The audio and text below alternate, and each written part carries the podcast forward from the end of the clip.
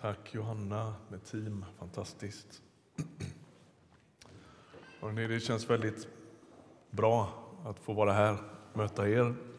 Jag har haft en vinter präglad av sjukdom och ehm, um, bränsle... Soppatorsk, skulle man kunna säga. Kraften tog slut. Och eh, vill bara tacka för alla varma hälsningar och förböner och så. Känt av det, verkligen. Tack för det. Nu ska vi läsa psalm 8. Vi var där redan förra veckan. Eva-Marie inledde vår serie som vi har då kallat för O store Gud. Och vi rör oss i den här texten och vi läser salmen i sin helhet. Psalm 8 i Saltaren. För körledaren en psalm av David. Herre, vår härskare, väldigt är ditt namn över hela jorden. Jag vill besjunga din himmelska prakt med ett barns, ett dibarns mun.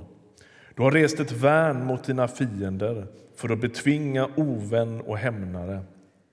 När jag ser din himmel som dina fingrar format månen och stjärnorna som du fäste där vad är då en människa att du tänker på henne? En dödlig att du tar dig an honom? Du gjorde honom nästan till en gud. Med ära och härlighet krönte du honom. Du lät honom härska över dina verk. Allt lade du under hans fötter, får och oxar, all boskap och markens vilda djur, himmelens fåglar och havets fiskar, allt som vandrar havets stigar. Herre, vår härskare, väldigt är ditt namn över hela jorden. Vi ber tillsammans. Herre, nu ber vi att du skulle öppna ditt ord för oss. Vi ber att inte bara höra ord och prat, vi ber att få lyssna till din röst. I Jesu namn. Amen. Det är kung David som skriver den här salmen.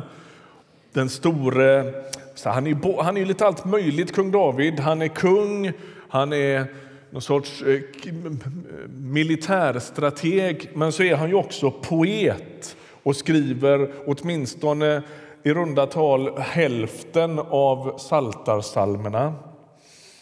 Och han ser prakten, himlavalven, månen och stjärnorna och så är det som att hans instinkt säger honom, precis som Johanna sa inledningsvis, Gud måste ha gjort det här. Gud har i sin makt, i sin vishet och inte minst i sin kreativitet skapat liksom onödigt mycket. Eva-Marie var inne på det förra veckan, hur vi liksom hade kunnat häpna över vår galax även om det inte fanns fler galaxer. Men det finns hur många som helst. Det är som att skapelsens liksom starkaste kännetecken är onödigt mycket. Det är så överflödande. Och så drabbas liksom David av den här heliga svindeln som man kan få ibland. Har du varit med om det ibland när man går ut en stjärnklar sen kväll till exempel och tittar upp mot de här stjärnorna och så liksom är det plötsligt som att man... Liksom, vad är det här? Vad mycket det är! Vad stort det är! Häromveckan, jag vet inte hur många av er som prenumererar på, på korren, men då var det ett uppslag med fåglar från Guinea, Nya Guinea. Och det är så här med de här fåglarna att de har inga naturliga fiender och de har dessutom obegränsat med tillgång på mat. Det är inte alla djur förunnat att slippa jaga och slippa skydda sig. Men de här fåglarna de behöver inget av det här. Så de ägnar i princip hela dagarna åt sex. Alltså inte bara, men eh, eh, liksom allt som hör dit. De klär ut sig, de, de ehm, Eh, dansar, de spelar för varann och, och, och det är parningslekar, spel, danser och en enastående färgsprakande show hela dagarna. För det är typ det de har, på agendan, kan man säga. Men grejen är att det sker på en plats på jorden där få eller inga människor ser det. De spelar ju för varann naturligtvis, men, men det är först nu som människor kommer dit och upptäcker detta och vi kan få ta del av det. så. Va? Och det är så slösande i sin prakt, i sin färg och kreativitet att man tänker det är orättvist. Visst skulle vi tänka det här, lite sån här prakt skulle vi behöva en eh, grå februaridag i Sverige. Så här slask, bussar... Eh, vad vet. Jag vet inte varför jag sa det, men ni fattar. Så här, känslan av lite deppig, grå... Eh, man väntar på ljuset. Så här, va? Och så ser det ut så där på andra ställen, där ingen människa bor. Och Paulus han verkar återkomma i Nya testamentet. Då. Om David är den här lyrikern i Gamla testamentet så finns i Nya testamentet Paulus som talar på sätt och vis utifrån samma utsiktspunkt. Lite andra uttryck och lite annat tonspråk. Men han är också inne på frågan om Guds ära. Det är som att människans bestämmelse är att ära och tillbe. Och det ligger så djupt i hur vi är skapade och konstituerade att vi kan liksom inte låta bli det.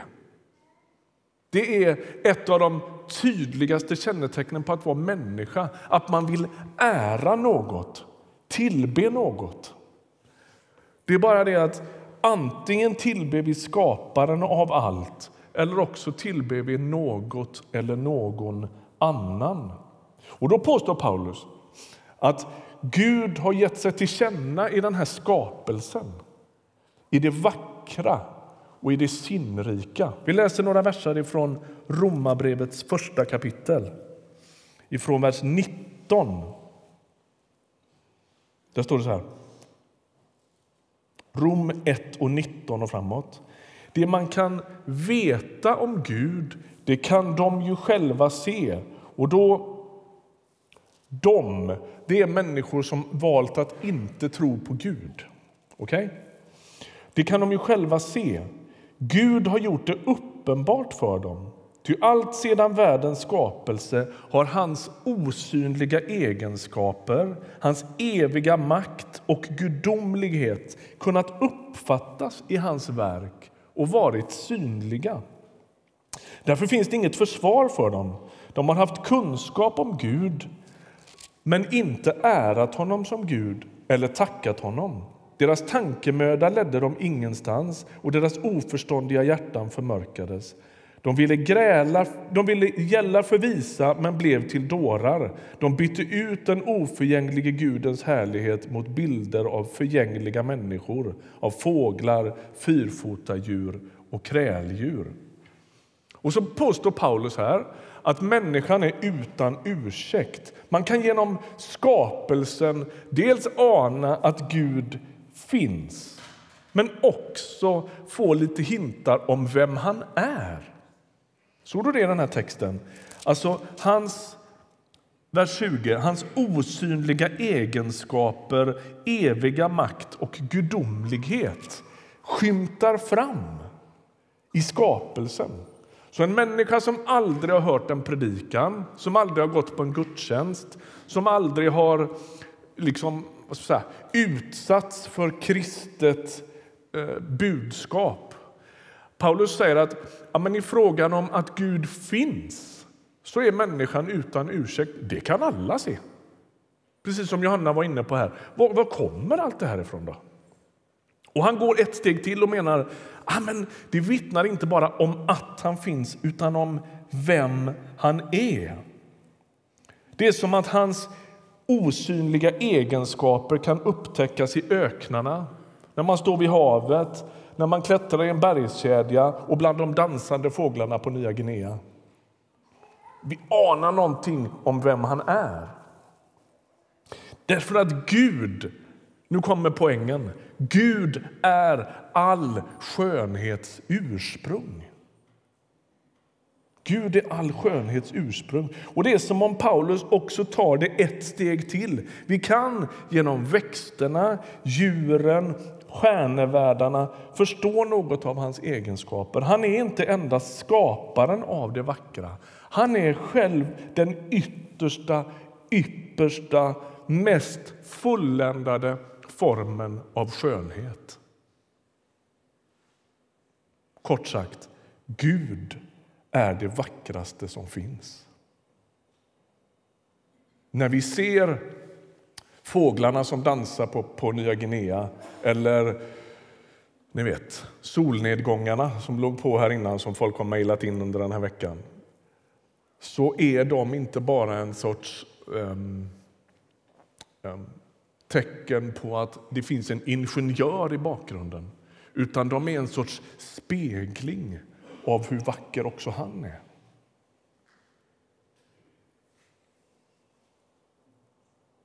Och att en dag få se honom kommer att slå alla upplevelser av snölandskap, symfonier och arkitektur som man kan tänka sig.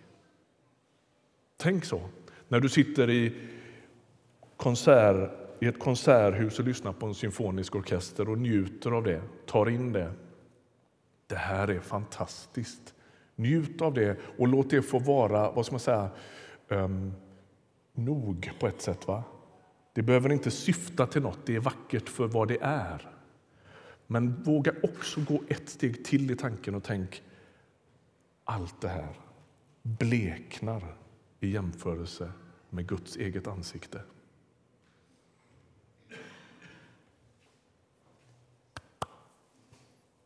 Fina grejer. Jag har ju som sagt varit sjuk några månader. En dag gick jag en lång promenad i Tinnerö eklandskap. Det var sol, kallt, klarblå himmel, helt stilla. Och så efter en ganska lång promenad hamnade jag vid Rosenkällasjön. Hade med mig kaffe och macka och satt där och bara andades. Och så kommer en tanke till mig. Allt det här har kommit till utan min medverkan. Och jag fattar liksom varför det gör det. Det är en ganska befriande tanke för en trött och utarbetad och begränsad människa. Men det är en ganska viktig insikt. Det är som att salmisten också ser liksom Wow! Gud har fäst stjärnorna på himlavalven, mig förutan. Han är inte behövande på det sättet. Så tanken är att människan ser det skapade och inte endast njuter av det. Låt mig säga då att det inte är fel. Vi ska njuta av det, men kanske inte endast, utan också påminnas om Gud. Att se det skapade och påminnas och upptäcka skaparen. Att dra efter andan i sin egen trädgård och rikta blick och tanke mot Gud som har gjort allt detta. Vad är det som händer i texten sen? Vi är tillbaka i i psalm 8. Och den, då, då, ställer David den naturliga frågan. Han står sannolikt kanske en kväll och tittar upp mot månen, stjärnorna som Gud har fäst där och så häpnar han över det. Och sen kommer den fråga som är liksom den nyktraste frågan man kan ställa sig i det läget. Men vem är jag i det här då? Vad är då en människa? Och jag har tidigare läst den här texten lite som en suck. Ja, människan är så liten och obetydlig.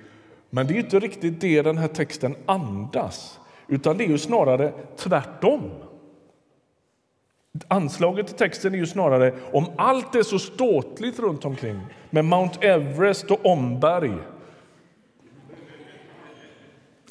Tanganyikasjön och Tåkern koalor och kråkor hur ska man då se på människan? Eftersom du, Gud, har satt henne som en sorts krona över skapelsen som förvaltare med ett gigantiskt ansvar för det skapade. Vem är då inte denna människa? Det är som att han står och tittar på de där stjärnhimlavalven och han hukar inte, han sträcker på sig. Men tänk, vad är då en människa? Och nyckeln är att du tänker på henne.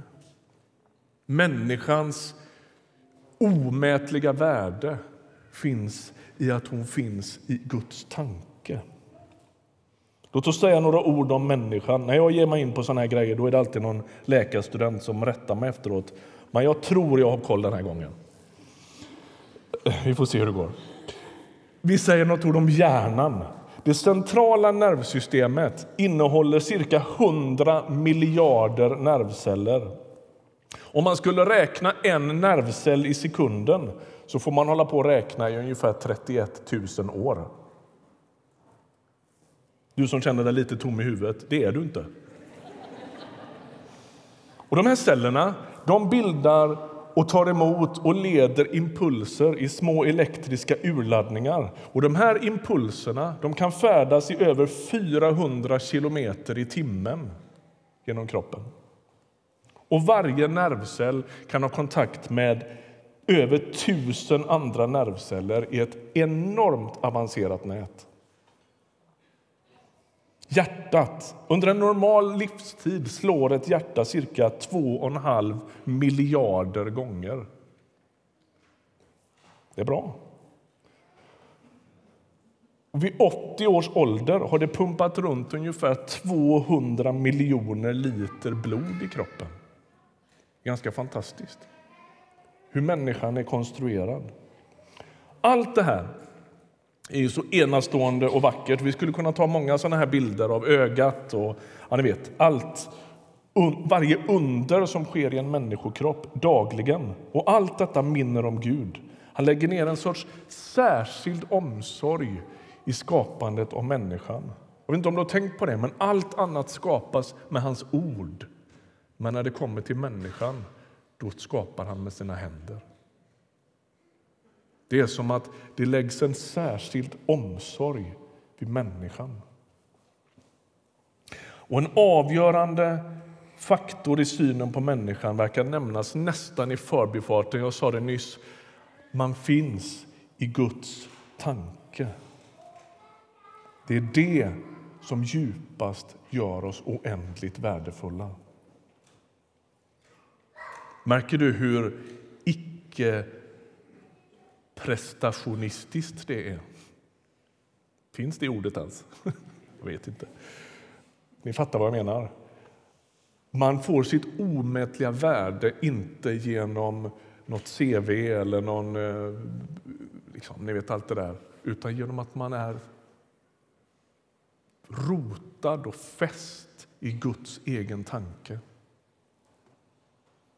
Och hur fantastisk människokroppen än är så är det ju bara en sida av människans storhet. Hon är också förmögen att tänka, känna, tillbe, ge och ta emot kärlek leva i trohet och överlåtelse till både Gud och andra människor och så vidare. Och så vidare. Och så kan hon skapa.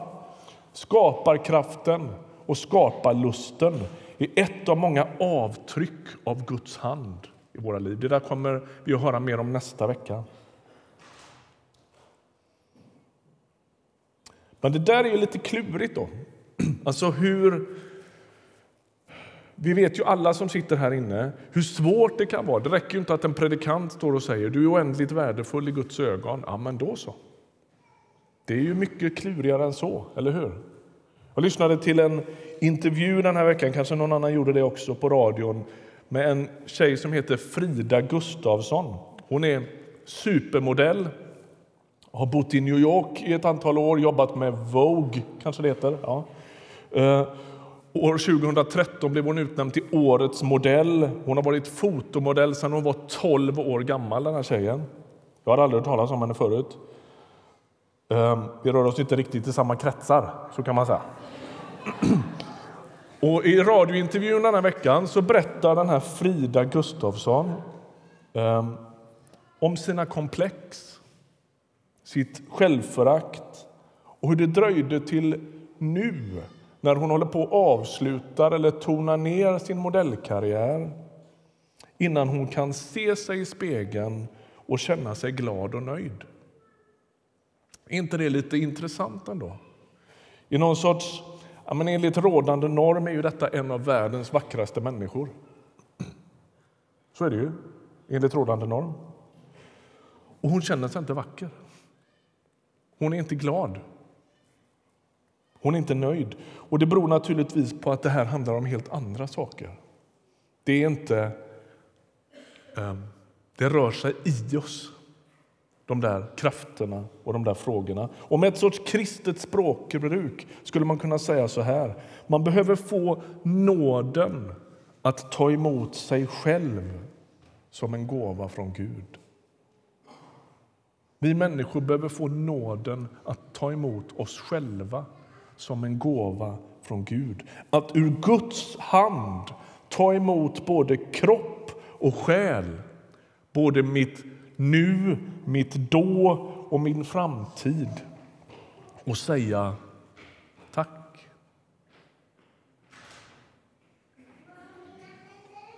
Att kunna stå framför spegeln och säga helt okej. Okay. Inte för att man uppfyller en medias norm av vad som är vackert utan för att man har tagit emot sig själv som skapad av Guds hand och given ur Guds hand som en gåva. Varsågod, här får du dig själv. Med allt du är. Din historia, ditt nu, din framtid, din kropp och din själ, ditt yttre, ditt inre och kunna få nåden att säga tack för det. Det är inte så bara. Och jag tror inte några peptalks i världen kan bota detta. Inga predikningar heller. Och framförallt kan inte Instagram och ytterligare yta hjälpa oss att komma till ro. Nej, jag tror att det är genom Guds viskning in i vårt eget hjärta som vi blir hela människor. Och, och Jag tänker mig så här, att det är väldigt sällan det där sker i ett enda instant nu. Ja, men vad gött, man gick på en gudstjänst och fick höra om att man är, finns i Guds tanke och man släpper alla de där känslorna av skam och otillräcklighet och alltihopa. Jag det är väldigt sällan det går till så. Däremot kan man inbjudas att börja anträda en väg i bön, lyssnande, sakta börja höra en röst som väger tyngre än alla de andra rösterna och faktiskt bli hel. Ta emot sig själv. Gud viskar nämligen det jag har skapat är gott det är älskat och det är vårdat av mig själv. Vad är vårt gensvar på det? Jo, vi får säga jag tar emot allt du har gjort som en gåva. Jag tar emot skapelsen. Jag tillber dig för att du kan för allt du kan och allt du i din glädje har låtit överflöda i skapelsen. Och jag tar också emot mig själv som en gåva ur din hand. Man skulle kunna säga att dagens bön är Tack för mig. Inte kaxigt eller ni vet, uppeppande, utan i vila. Så här, Tack för mig. Ska vi be tillsammans?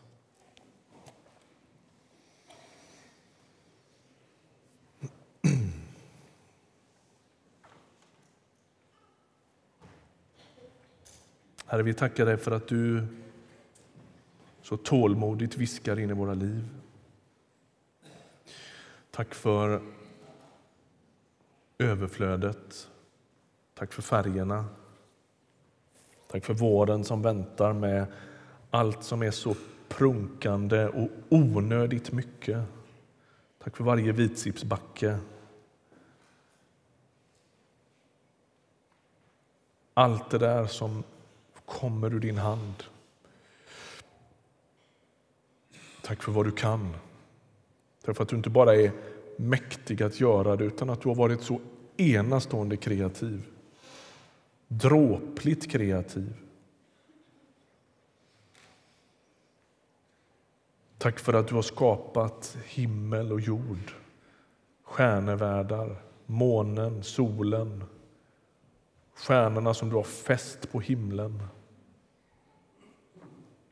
Tack att du också skapat varje människa som finns i det här rummet. Tack för att ingen människa ramlar ur din tanke. Tack för att ingen människa är en olyckshändelse.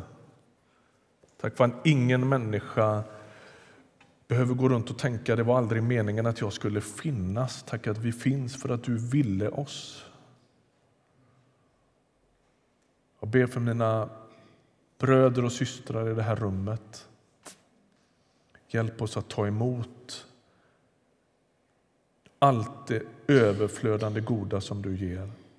Hjälp oss att ta emot oss själva som en gåva ur din hand. Amen.